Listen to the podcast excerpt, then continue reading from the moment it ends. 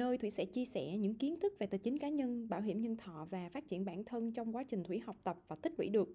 Tập podcast ngày hôm nay Thủy muốn chia sẻ đến các bạn uh, Gen Z về chủ đề uh, Gen Z nên làm gì để bảo vệ túi tiền của mình trong thời uh, kỳ lạm phát gia tăng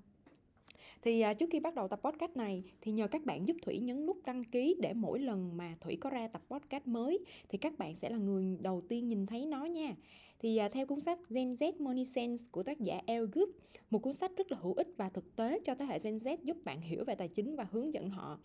quản lý tiền bạc một cách thông minh. Thì à, các bạn có thể tìm đọc uh, về cuốn sách này ha thì uh, cuốn sách cung cấp các cái lời khuyên và chiến lược để mà đối phó với những cái thách thức tài chính mà thế hệ Gen Z đang phải đối mặt như là tiền học phí, nợ sinh viên và chi phí sinh hoạt hàng ngày. Đây là một cuốn sách rất là thực tế và tập trung vào những cái vấn đề tài chính thực tế mà thế hệ Gen Z có thể đối mặt.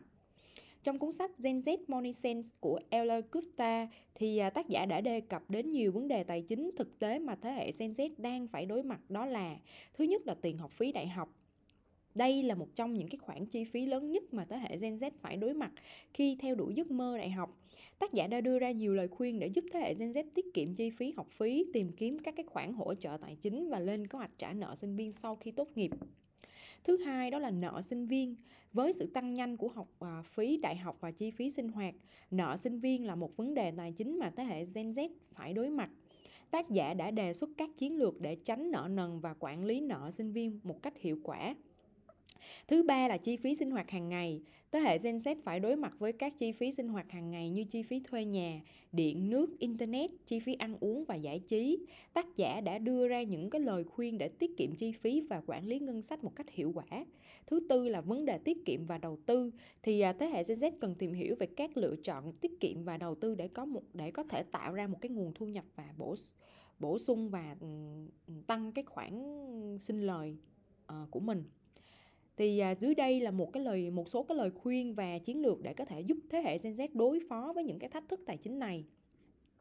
Thứ nhất đó là tìm kiếm các cái tài nguyên về học bổng và hỗ trợ tài chính. Thế hệ Gen hệ Gen Z có thể tìm kiếm các cái chương trình học bổng, khoản hỗ trợ tài chính hoặc các cái khoản vay sinh viên với lãi suất thấp để giảm thiểu cái số tiền phải trả cho học phí. Thứ hai là đầu tư vào bản thân.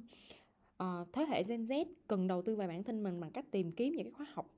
à, có thể là online hoặc là offline à, kỹ năng và cơ hội để phát triển bản thân để có thể nâng cao cái thu nhập và quản lý tài chính cá nhân của mình tốt hơn. Lập kế hoạch chi tiêu hàng ngày thế hệ Gen Z có thể tạo ra một kế hoạch chi tiêu hàng ngày đưa ra một cái khoản ngân sách và theo dõi các khoản chi tiêu của mình để tránh mất kiểm soát và tiêu tiền không kiểm soát được. Thứ tư đó là đa dạng hóa nguồn thu nhập. À, các bạn Gen Z là rất là giỏi và thông minh và thậm chí là các bạn có thể kiếm rất là nhiều tiền từ những cái nguồn thu nhập của mình. Thì à, và một trong những cái cách mà các bạn có thể tìm đó là à, kinh doanh online để hoặc là đầu tư để có thể gia tăng thu nhập của mình hàng tháng. Thứ năm đó là tìm hiểu và quản lý nợ sinh viên. Thế hệ Gen Z cần hiểu rõ về khoản nợ sinh viên của mình và cách quản lý nó một cách thông minh bằng cách tìm hiểu về các chương trình à, hoãn trả nợ và các lựa chọn khác để có thể tránh phải trả lãi suất cao thứ sáu đó là tìm kiếm sự hỗ trợ và tư vấn à, các bạn Gen Z có thể tìm cho mình những người mentor và các chuyên gia ừ, tư vấn tài chính để họ có thể giúp bạn có một cái uh, uh, tư vấn cho bạn một cái kế hoạch quản lý tài chính một cách hiệu quả À, cái thứ bảy là các bạn có thể sử dụng và ứng dụng những cái công cụ quản lý tài chính ví dụ như là Mint, Pocket Guard hay Personal Capital để có thể giúp các bạn theo dõi những cái khoản chi tiêu, lập kế hoạch chi tiêu và quản lý ngân sách một cách dễ dàng.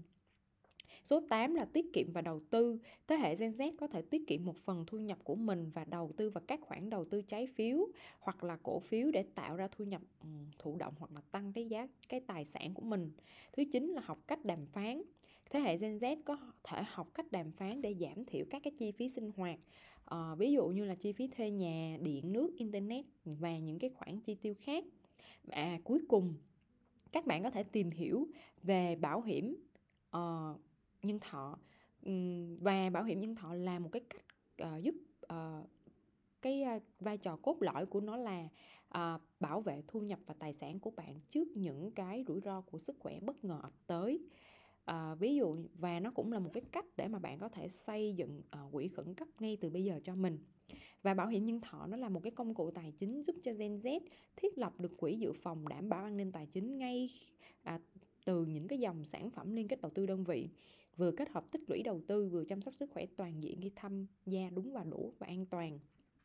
Tuy nhiên với cái công cụ tài chính bảo hiểm nhân thọ thì các bạn à, phải xác định tư duy tham gia ngay từ đầu đó là dài hạn, ít nhất cũng phải 10 năm. Vì bảo hiểm bản chất cốt lõi của nó là để bảo vệ à, thu nhập và tài sản của chúng ta trước những cái rủi ro à, không mong đợi về sức khỏe ập tới. Và bản chất của bảo hiểm nó là một cái công cụ tài chính đa chức năng kết hợp giữa cơ hội tích lũy và đầu tư với giá trị cốt lõi là bảo vệ. À, khi mình tham gia mới có một hay hai năm sau có vấn đề về sức khỏe thì công ty đã chi trả gấp trăm lần số tiền mình đóng vào. Cho nên nếu tham gia mà mới 3 4 năm sau mà bạn rút ra thì chắc chắn lỗ.